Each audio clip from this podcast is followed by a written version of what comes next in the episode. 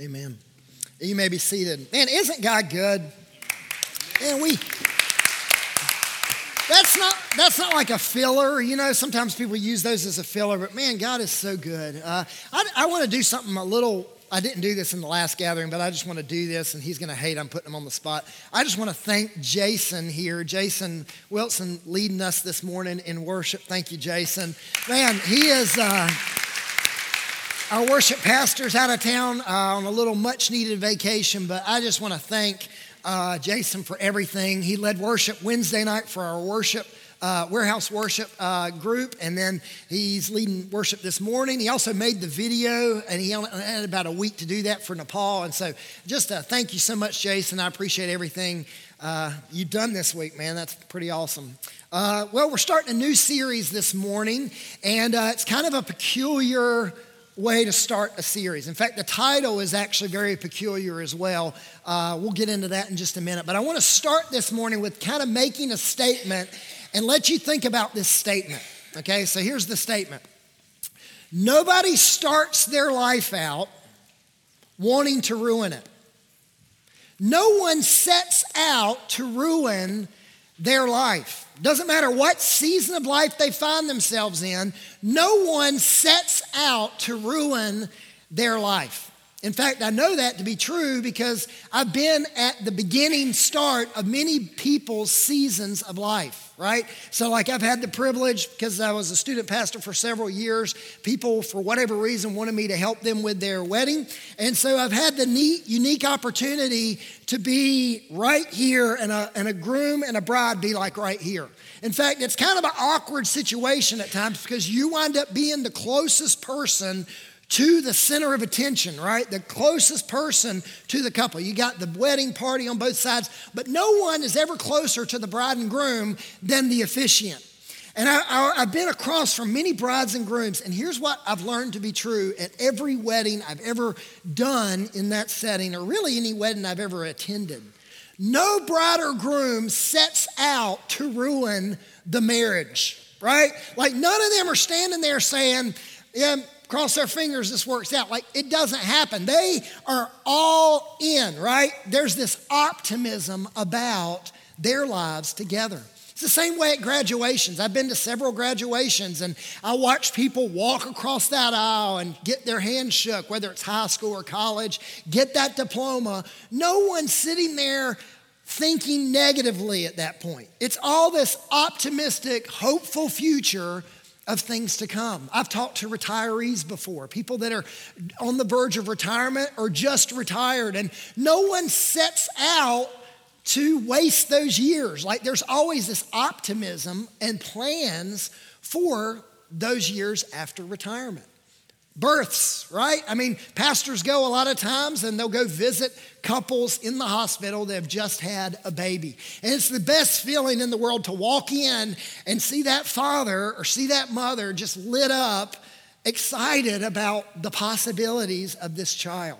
I, have experienced that in my own life, right? I've got four boys, and each boy, when, when, when they finally come, it's literally like holding them and thinking, man, there are just so many, so many hopes, so many dreams I have for these kids, this optimism, this hope about what their life is going to become. And so no one sets out to ruin their life. No one sets out these negative plans about their future, and yet so many people, man, so many people, their lives are in ruin. Or even a season of life is, is in ruin. Maybe they started well and, and man, they get to a certain point and it's just like all of a sudden it's like, man, they blow it. Like they just let their life just go. And, and the thing to think about there is why is that? Why is it that Everyone always starts out with the best intentions for their life and their future, and yet sometimes for people it goes south, it goes wrong. If you have your Bibles, turn to Judges chapter 13. Judges chapter 13. You can follow along there on the app as well. Um, my voice keeps going in and out, so I'm going to try to get through this today. I'm not about to cry, I just can't. I don't have a voice today for whatever reason. But uh, Judges chapter 13, last week we talked a little bit about the story of Joshua, and Joshua is a book all about victory. It's all about conquest that go into the land, and there's all this hope, right? This optimism for this new season in the life of the people of Israel because they're going into this land, they're going to conquer it, and everything's going great. And then you get to the very end of Joshua and you find out things aren't as great as they seem. They are disobedient, they don't finish the task put before them. So when you get to the book of Judges, which is right after Joshua, man, it is a book of defeat. It is a problem that the people of Israel go through. They go through this cycle of being obedient to God and then falling away from, dis- from that obedience and start to follow idols and follow other worship and other gods. And then God puts them in a state of captivity. He tries to capture their attention by capturing them by letting other people overrun them. They repent, God sends a judge, and this judge delivers the people of Israel. They worship God, the one true God, and, and then down the road, when things get good again, they fall back away. And they do this 13 different times in just the book of Judges. So if you have your Bibles, Judges 13, we're going to start in verse 1. Again, the children of Israel, Israel did evil in the sight of the Lord, and the Lord delivered them into the hand of the Philistines for 40 years. So it's interesting. You see the word again, because this has happened several times before then. Now, the Philistines were probably the biggest enemy that Israel faced at this time. They were militarily, they were just outstanding. These were the first people to ever have battle formations in war, like the first people to ever come up with that. They were smart when it came to war. They were also very savage. These people were torturers, man. They mastered the art of torture. And so these are the people that God has allowed to fall Uh, for Israel to fall into the hands of. And so we have this going on. And in this book, in the book of Judges, we have this little story of Samson, the judge Samson. And out of all the judges, there is more chapters devoted to Samson than any other judge in the book of Judges. And what we're going to find with Samson's life and what's true about our own future is that the threat against what God desires, this is on your outline, the threat against what God desires for your future is not out there. You know what I mean by out there? It's not some outside circumstance. It's not the culture, it's not it's not our government. The threat against your future is not out there as much as it is within. That within, the greatest threat to your future is right here, is right here. And, and that's pretty interesting when you think about it. That when you look at the story of Samson and you see the, the enemy here, the Philistines, right? That Samson's enemy wasn't the Philistines as much as it was himself. He was the greatest enemy of himself, he, he was his own worst enemy. And we've heard that before. And this threat that has the potential to ruin Samson's life and ultimately has the potential to ruin our lives, this threat is subtle and it's easy. And that's the reason for the title How to Ruin Your Life in Five Easy Steps. Because the path to ruin is an easy path to get on. It's an easy path. In Samson's life, we're going to see this. So, for the next three weeks, we're going to look at this uh, five easy steps to ruin your life. And hopefully you'll stay away from that, right?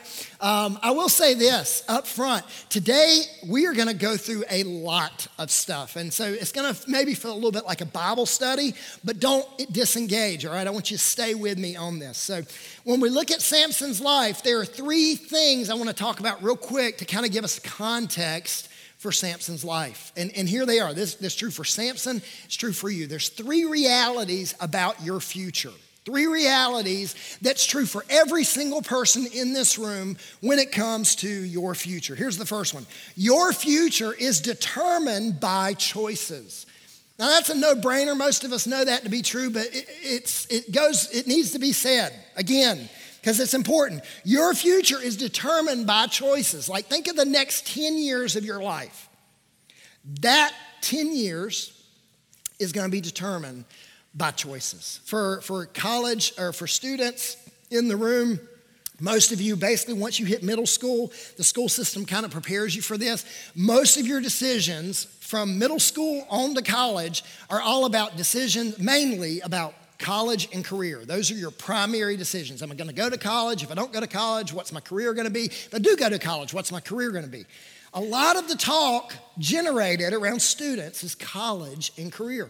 Then you hit young adult age or young married age. Young adults, man, the, the choices are spouses, houses, and children, right? What house am I to live in? Who am I to marry or if I'm to get married? And what are we to do about children? And all the decisions for young adults and young marrieds, for the most part, most of those decisions are based, choices are based on those three things. For middle aged and older people, uh, the, the, the choices, a lot of the choices are about health and wealth, right? How am I going to put away retirement? What's my retirement going to look like? How, when am I going to be able to retire? Am I going to get that Social Security check? What, it's also about health, right? It's about, okay, what decisions do I need to make so I can live longer, right? We, I mean, our dieting changes, our eating habits change, all this stuff happens. A lot of times we're middle aged and, and senior, senior adults. All of these are made up of choices, and your choices are going to determine the future that you're on. That's a no brainer, but it goes without saying, or it goes with saying. Next, God works in you if you choose. God works in you in, if you choose. Now, think about this. We have access to God, right? I mean, that's pretty amazing when you think about it. that there is a God in heaven that wants to pour out blessing in your life. Physical blessing, absolutely. But spiritual blessing, like God wants to bless your life spiritually, like overwhelmingly. He just wants to pour all of these things into your life. But here's the truth about that God has also given us free will. And here's what God will not do God will not pour into your life those things unless you want Him to. It's free will. He is going to allow it if you want it, right? And he's just standing there. For a lot of us, he's just standing there saying, All right, if you allow me to do this, I will do this. This is going to be amazing, right? Spiritual blessings that he wants to pour into our lives, and we will determine whether we'll take those or not. Every crossroads we come across, every temptation that enters our life, we are making the decision to allow, to God, allow God to work in us or to not work in us. We choose that. But then there's a third thing that's true about our future. That, and, and this is kind of, this might take a minute to think about, but I want you to get this. God works through you if He chooses. God works through you if He chooses. Now, this is, this is a little different than in you, and here's what I mean by that God can use anyone or anything to accomplish His purposes. God can use lost people. God can use saved people. God can use people walking right close to Him, and God can use people running as far away from Him as possible. You see this all throughout Scripture. You see Pharaoh, right? Pharaoh was a, a, guy who did not love God, did not care about God. God used him, he was a pawn in the hand of God. God used King Nebuchadnezzar. And at the time, Nebuchadnezzar didn't honor God. God used him though. And God is going to use Samson. This is what we're going to see in Samson's life that the Holy Spirit of God will work through Samson in amazing ways. But in the end, Samson's life will lie in ruins because he never or very seldom allowed God to work in him. That God used Samson, absolutely. But very seldom did God did Samson allow God to work in his life. And it ended up for Samson a ruined life. And the danger that we face, the thing that scares me the most about my life, and it probably should scare you about your life, is that just because you come to church or go on that mission trip or lead that connect group or preach that message, and even if there's a response, like even if people are responding, even if you're the best connect group leader in the whole church, or you're the best missionary in the church, or the best pastor in the church, or whatever, even if that's the case, just because these things are happening, just because God is working through you, doesn't mean He's working in you.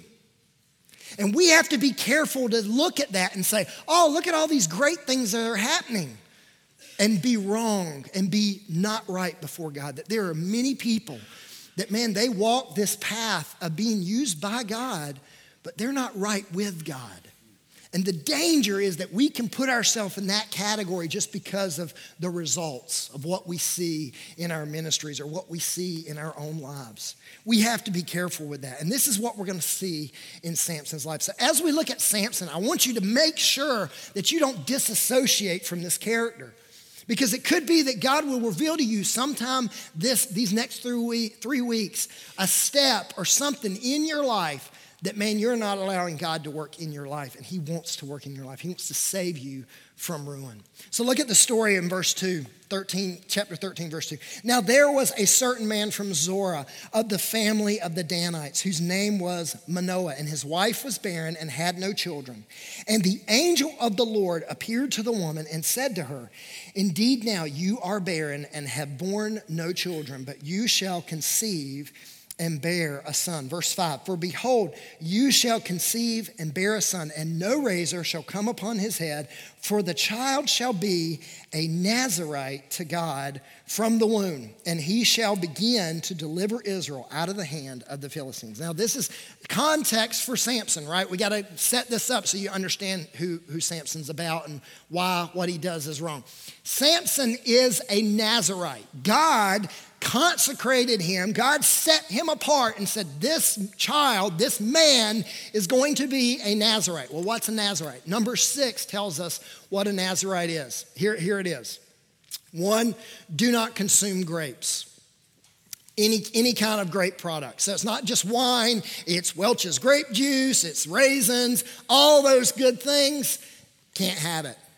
Two, don't cut your hair do not cut your hair. And three, do not touch a dead body. These are the three things that he was told from birth don't do. Now, some of us think about that and we think, well, that's kind of silly, right? I mean, I can't have raisins, right? I mean, cut your hair. I mean, it's a good thing that you guys cut your hair. But here's the thing Samson was separated, he was prepared for to do this task. And God had commanded this on his life. So for him to do these things was sinful. It was wrong for him to do them because he was breaking the commands that God had set in place for him. That's very important to remember because we're going to see how he messes all this up in the coming weeks. So Samson's mom gets to talk to this angel. That's who approaches. So then Manoah, she wants to get her husband involved. Then the angel visits both of them, Manoah and the wife, and visits both of them. They have some good talk. And then Manoah says, Hey, why don't you stay and have dinner with us? That's what he says to the angel. And there's a reason why I'm telling you all this background information. He says, Why don't you stay and we'll have dinner together? And the angel says, You know what? Just, just, do an offering, like, like sacrifice an animal, and we'll do that. I'm not, I'm not eating, basically, is what he said. And then he says something very interesting that we got to point out because it's very interesting. Verse 17. Then Manoah said to the angel of the Lord, if you have a King James or New King James Version, angel of the Lord is capitalized, which that's interesting. What is your name? That when your words come to pass, we may honor you. So Manoah asking the name of the angel. And the angel of the Lord said to him, Why do you ask my name, seeing that it is wonderful? Now, this is interesting. And this is kind of weird because no angels talk like this, right? This is not just some mere angel here. I believe, and, and many scholars believe this, that this is actually Jesus himself. Now, think about how crazy this is. And there's, there's more stuff there in the passage, but look at when the angel finally leaves, look at what, what Manoah and his wife say in verse 22. We shall surely, surely die because we have seen God. That even they knew that there was something here that was bigger than just some mere angel. Now, think about this, guys. Jesus himself announces the birth of Samson. 1,100 years before Jesus is going to come to earth, he is here talking to Manoah and his wife about Samson. Man, what a rap sheet that Samson's got. That's pretty awesome. I mean, imagine if you were announced, if your birth was announced to, by Jesus to your mom and dad, how amazing that would be. So, so look at verse 24. So the woman bore a son and called his name Samson, and the child grew, and the Lord blessed him, and the Spirit of the Lord, the Holy Spirit, began to move upon him. So look at the bright future that Samson's got ahead of him, right? I mean, the Lord's blessing is on him. The Spirit of God is going to move through him. And Jesus himself, 1100 years before he's going to come on earth, Jesus himself was here announcing the birth of Samson. That's a pretty good start to a future before the man's even born. And this is pretty interesting when you think about it to look at the life of Samson and look at even the life of Jesus and look at all the things that they have in common. Look at this side by side comparison of the two Jesus and Samson. Both were promised before birth. Both had miraculous births. Mary was a virgin and she had a son, and Manoah's wife was barren and she had a son. That's pretty amazing. And both were seen as saviors of their people. So both of them have that, that unique story involved Jesus and Samson. But there's also some things that are different. Look at this. While Samson's birth brought joy, Jesus' birth brought shame. Why? Because Mary and Joseph, no one thought for a second that she conceived him miraculously. Everyone thought they conceived out of wedlock, and there was shame associated with Jesus' birth. But with, with Samson's, it's a barren woman having a child. There's joy there. While Samson was a Nazarite, a position of honor and respect in this culture, Matthew 2.23 tells us that Jesus was a Nazarene a group of people that were generally despised by everyone. Like no one liked Nazarenes. And this is how it looks. I mean, when you look at those two comparisons, you look, Samson's birth brought joy. He was a Nazarite. He was honored, like in front of people. Jesus' birth brought shame. He was a Nazarene. He was despised. despised. Just looking at that uh, comparison, if you didn't know Jesus and you didn't know Samson, and you were just looking at the screen, you would think to yourself, it looks like Samson's got the brighter future. Like just based on what we see here. But this is where it changed. This is where it changed for Samson because while Samson almost always compromises, Jesus never compromises. Jesus never once compromised. And this is the thing that gets Samson in trouble all the time, compromising his life. Samson delivered people by weakness becoming strong. Think about it. The Holy Spirit of God would move on him, and then he would become strong and do amazing wonders. Samson delivered people by weakness becoming strong, but Hebrews 5 tells us that Jesus delivered us by strength becoming weak on a cross. Now, think about that. That God Himself emptied Himself onto this earth for us and became weak for us. And while Samson begins salvation, Jesus complete salvation. What do I mean by begins? Look at verse 5 again. It says, Jesus is saying this about Samson, and he and Samson shall begin to deliver Israel out of the hand of the Philistines. Now that's a weird phrase, and the reason it's weird is because Samson is the last judge. He's the last judge in the story. How, why is Jesus saying that he's going to begin to deliver? Why is he saying it like that? I believe that Jesus had a purpose in why he said it like that. Because 1,100 years later, there will be a better Samson that will complete the work of salvation that flawed Samson could not complete. Now, think about this, guys. We are looking at this story, and here's the truth about Samson Samson is not someone we want to look at his story and say, I want to model my life after him. Like what we're going to find out about Samson is that Samson's life serves as a warning for us, a warning of what a ruined life looks like, and a promise of a truer and better deliverer that's to come. That's the whole reason we have the story of Samson to point us to Jesus and to warn us about what that life looks like when we decide to follow the same path. And so we have this story here of Samson. So, as we examine this, let's remember who we want to imitate. We're not here to imitate Samson, we're here to imitate Christ. So, what are the steps that you see in the life of Samson? We're going to go over two today. The first step that you see in the life of Samson, and if you really want to ruin your life, here's the first step for you affirm your misguided entitlement. Affirm your misguided Entitlement. You know, entitlement is a pop word right now in our culture. You see it all the time. In fact, uh, two days ago, I was looking at an article. The message actually was already written, and uh, I came across this article on the website, uh, my news website.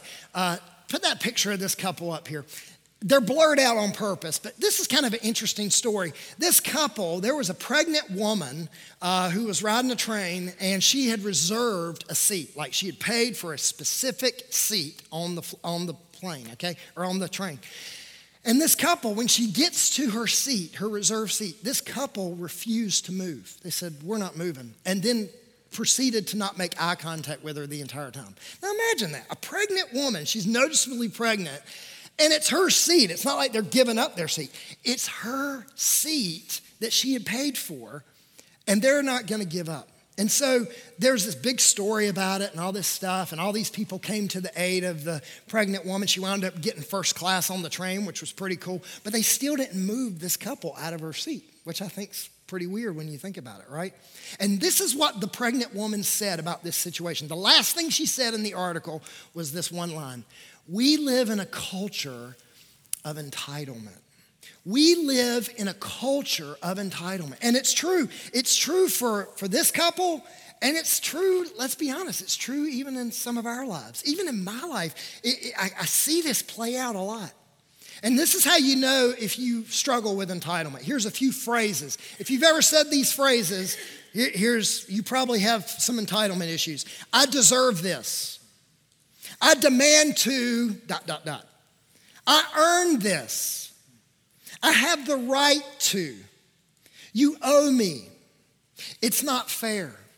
Like, if, if these are some phrases that we either think about or say, chances are we struggle with entitlement. Here's another test How do you feel when someone gets something that you wanted, but you don't have it?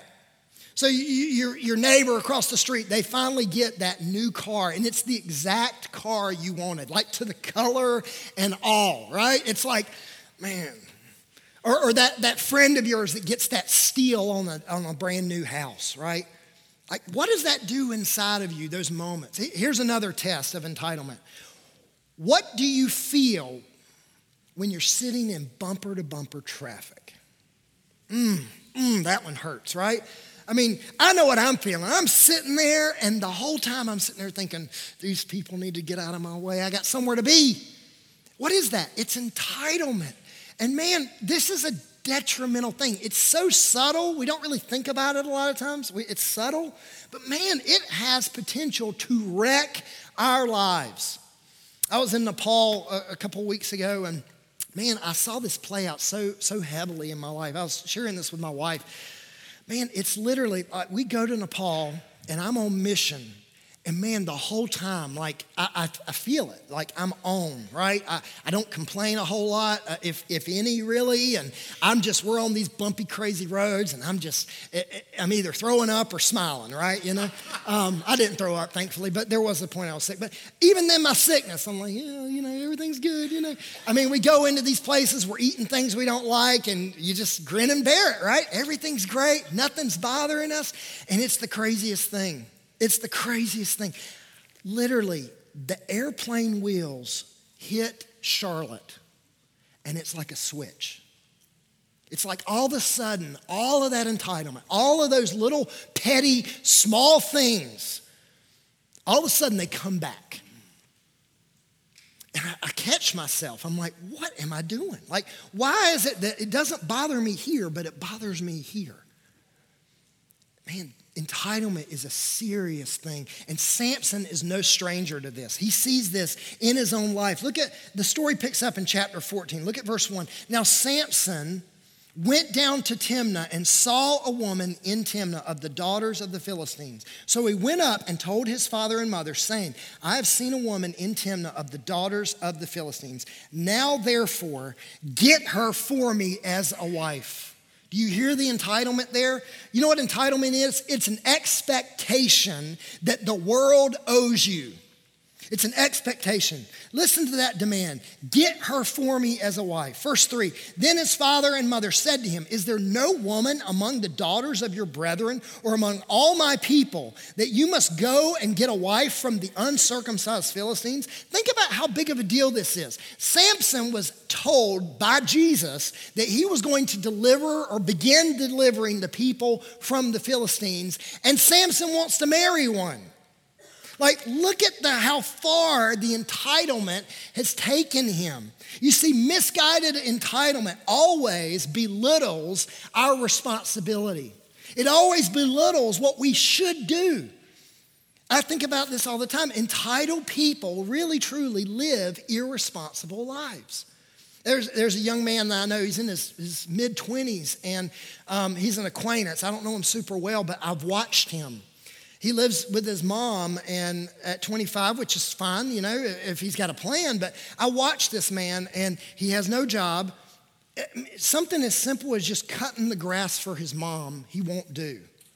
And i watch this woman out there cutting her own grass and the perfectly healthy 25 year olds inside. That bothers me and it probably bothers some of you right but entitlement is not just that scenario that we automatically go to, right? It's also this idea that there are mothers and fathers that leave their families and their spouses because of entitlement. I mean, how can a father do that? How can a mother do that? There's retirees that once they retire, man, they squander the rest of their lives because of entitlement. It's a dangerous thing in our lives. And we see this in Samson's life. The end of verse 3 says, But Samson said to his father, he said it again. He said, Get her for me, for she pleases me well. Another translation of that, that phrase there is that she is right in my eyes. It's interesting he says that because that's the very thing that we see all throughout this book of Judges. In fact, it's on the screen here. This is in two different places in the book of Judges. Judges 17, 6 and 21, 25 says, In those days, Israel had no king. Look at the phrase. All the people did whatever seemed right in their own eyes. You see, Samson was a mirror for the people of Israel. They were the same thing. That everything that Samson was dealing with with his entitlement, it was the same thing that Israel was dealing with with their entitlement. And look at the destruction that it brought to Samson's life as well as the people of Israel. It was a dangerous thing. And here's what's really weird. If you want to see the weirdest thing of this whole story, look at, look at the next verse. you had this little footnote in, in verse 4. But his father and mother did not know that it was of the Lord. That's interesting. That he was seeking an occasion, God was seeking an occasion to move against the Philistines. For at that time, the Philistines had dominion over Israel. Oddly enough, God, this is weird, God uses this.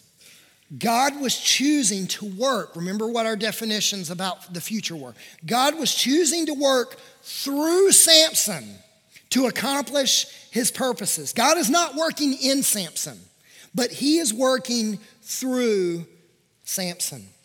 Now look at verse 5. So Samson went down to Timnah with his father and mother and came to the vineyards of Timnah. Now, to his surprise, a young lion, this is not like baby Simba, this is a lion in the prime of his life, like a prime shaped lion, came roaring against him, and the Spirit of the Lord came mightily upon him. And he tore the lion apart as one would have torn apart a young goat. I guess they tore apart young goats a lot back then. That, that's just, that's a weird phrase. So he tears this lion apart and then he, it says he had nothing in his hand. That's pretty amazing. But look at the oddness of this story. But he did not tell his father or his mother what he had done. Isn't that weird? Why would he not tell his parents why he, why he tore this line apart? I mean, I would be telling everybody, right?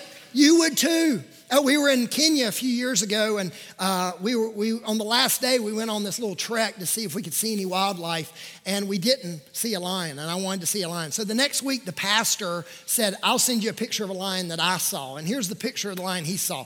Look at this thing. That's crazy. Now, imagine a lion in the prime of his life. Imagine tearing that thing apart. I would tell the world, right? And some scholars that you know write about this say, "Oh, well, Samson was just really humble in this situation." Really? Like that's not Samson's track record. Samson was never humble. Here it is. Why did Samson not tell his mom and dad? Here's why I think it is. Where is all this happening? It's happening in a vineyard. Okay? Here's, here's the thing Samson is in a place that he shouldn't be. Why? Because he's not supposed to consume grapes. Now, is he wrong for being in the vineyard? No, of course not. It's not like that's the law, that's the Nazarite vow. But he's in the path of temptation. He's literally walking between the things that he shouldn't be eating. And he's walking in this path. And here's the thing he knows it. He knows he's not where he should be. He knows he's in a place of compromise. You see, here's the thing about step two. Step two is a real easy one to ruin your life. And here's what it is if you want to ruin your life, conceal your sin.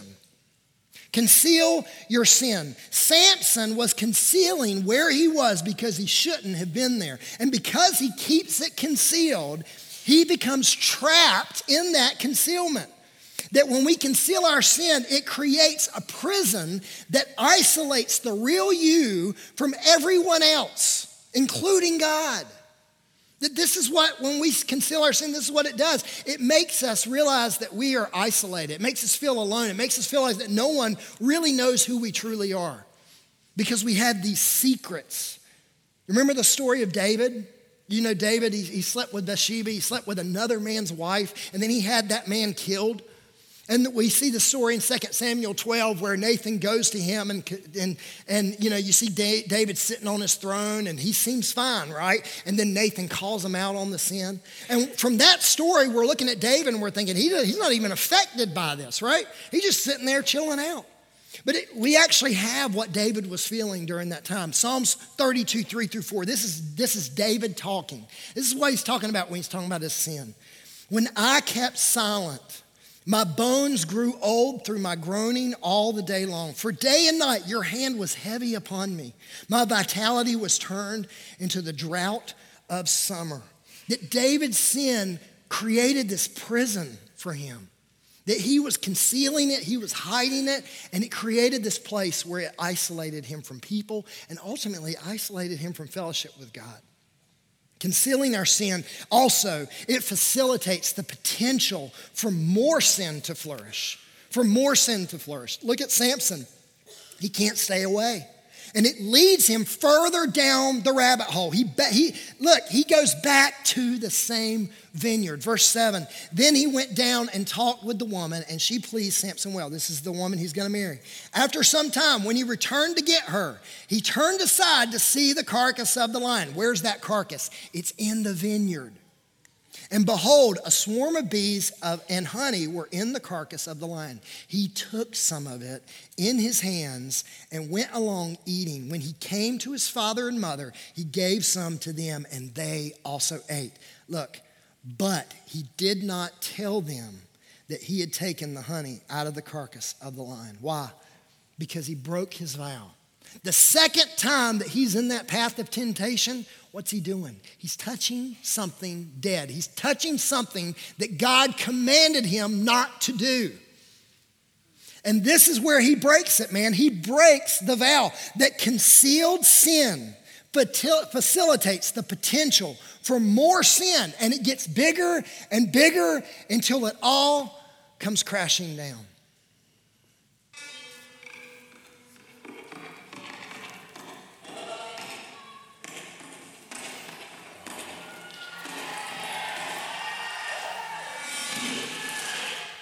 It's interesting. This is the world record back in 2009, I think it was, the world record for going from the smallest domino to the biggest domino to ever fall. Now, you saw it there, but that domino is as tall as the worship center. This building that we're in, it's as tall as that. Think about what brought that domino down.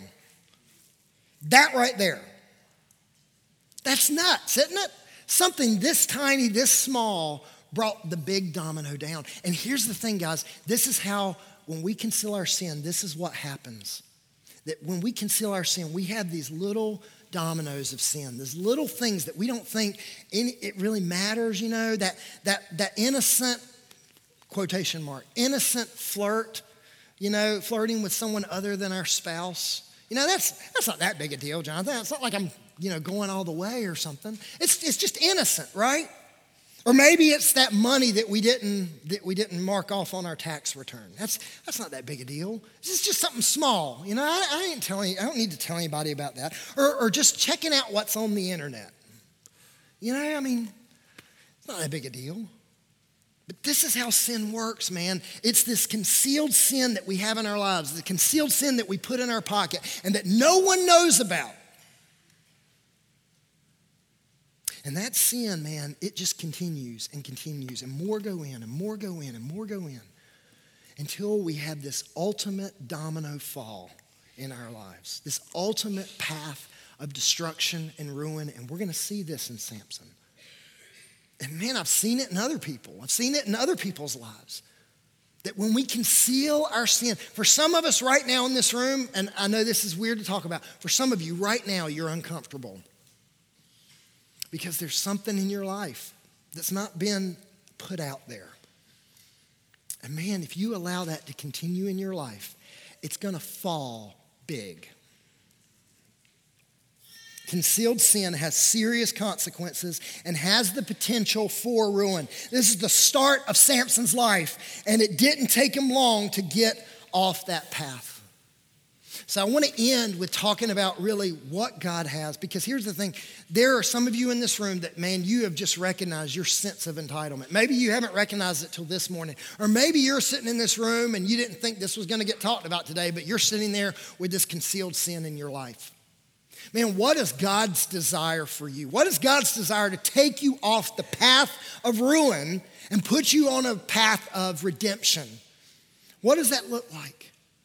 Here's the solution. Step one instead of uh, giving in to your misguided, your misguided entitlement, instead of that, man, recognize that you were born entitled. If you really want to know what you were entitled to, you were born entitled to death and hell. That is the ultimate entitlement of every single human being that's ever been born. That's where it all starts for, for them. And so, if that's how it starts for us, that every breath we have as a gift of God and that we were destined for hell, how does that change and reframe the way we think about sitting in traffic? Ephesians 2 talks about this. And, and this is a, such a great passage. A lot of you probably already know this passage if you grew up in church, but I love this passage. And you he made alive who were dead in trespasses and sins, in which you once walked according to the course of this war, world, according to the prince of the power of the air, that's the enemy, the spirit who now works in the sons of disobedience, among whom also we all once conducted ourselves in the lust of our flesh, fulfilling the desires of the flesh and of the mind, and were by nature children of wrath. I could easily say, destined for hell, just as the others. And then verse four, best two words in all the Bible, in my opinion. But God, who is rich in mercy, because of his great love with which he loved us, even when we were dead in trespasses, made us alive together with Christ. By grace, you have been saved. Think about that. When I'm sitting in traffic, when you're sitting in traffic, when you're thinking about what you're entitled to, what you deserve, what you are owed, man, if we could just remember, by grace, we have been saved. That what petty rights do I really have when so much has been done for me? Man, what, what rights do I really have? What am I really entitled to? I've been given the best thing I could ever be given. And maybe you're in this room and you haven't been given that. Maybe your entitlement still is death and hell. Man, God wants to give you something new today. And He wants to set you free. But for us that are on this path of ruin by thinking that the world owes us everything, the world owes us nothing. In fact, what we're truly owed is death and hell. But because of God's grace, because of the grace of God, we have been set free from that. It changes the way we think about entitlement. The other thing is this step two, solution two, that instead of concealing our sin, We got an old church word here. Instead of concealing our sin, confess. Confess. 1 John 1 8 and 9 says this If we say that we have no sin, we deceive ourselves, and the truth is not in us. If we confess our sins, He is faithful and just to forgive us our sins and to cleanse us from all unrighteousness. You know, I love that. I love that that's in there because this idea of confession, what does that look like? I, I, my student pastor for many years, Neil Perry, he, you guys might remember him. Man, he used to say this all the time. It was such a great line. He'd say, When we confess to God, there's forgiveness. But when we confess to one another, there's freedom. And what he was saying there is that for some of us, man, we've confessed the same stuff, those secret sins. We've confessed them over and over and over to God. In fact, there never, there never were a secret to God because he knows everything, right? But the people that we're concealing that sin from are the people that need to know that sin and need to know what we've been dealing with so that we can get freedom from that, so that we can come out of that prison. And this is what I believe God has for us that we would walk free from hiding our sin, that we would walk free of all these earthly entitlements that we think we have. I love this that confession is this idea that what you cover, here, here's the truth about confession what you cover, what you hide, what you conceal, God's gonna uncover it. That's the nature of sin. It's like that last domino. Eventually, it's coming out. Eventually, it's gonna come out. So, what you decide to cover, eventually God's going to uncover it. But what you uncover, God will cover. And for some of you, man, that's, that's where we're at today. And I know this is a tough, a tough message and, and kind of a serious talk. And if you would, just go and bow your heads and close your eyes. I just, I want to ask you there in the comfort of your seat to just maybe think about these two steps. Are these things playing out in your life? Is entitlement ruining you? Is hidden sin ruining you? Man, maybe everything on the surface looks great. Maybe people are coming forward. Maybe you got a great connect group. Maybe you just got off that mission trip. But man, this message is not just for you, it's for every pastor. It's for me sitting here, man that, man, I don't want my life to be ruined. It's great if God works through me, but I want God to work in me. So maybe that's you today. I just want us to have a moment of prayer. And before you leave, I, want you to find a pastor. I'm going to be up here at the front at the end of our gathering. There's other pastors around. Maybe you know a godly man or woman in the church that you want to talk to. But man, don't leave today with just a bunch of information. Leave today allowing God to change your life because if it doesn't get changed, it will come to ruin in your life. So let's, let's go to the Lord in prayer. Heavenly Father, we thank you, Lord, for the opportunity to hear your word. We thank you for the life of Samson, God. As flawed as his life is, God, we thank you for this picture uh, uh, this warning of a ruined life that we don't want to follow, but also, Lord, we thank you for the promise of a truer and better deliverer. That's you, Jesus. God, you are the one that has ultimately delivered us, God. You did what Samson could not do. And so, Father, we thank you for that, God. I pray, Lord, if there's anyone in here, Lord, with concealed sin, anyone in here, Lord, that's struggling with just entitlement and thinking the world owes them, Father, that we would just repent, Father, that we would confess, that we would recognize, God, what you've done on our behalf. And Father, that we would leave this place changed by your glory and your greatness. God, I pray that for every person in this room. And Lord, uh, at this time, we're going to have a moment uh,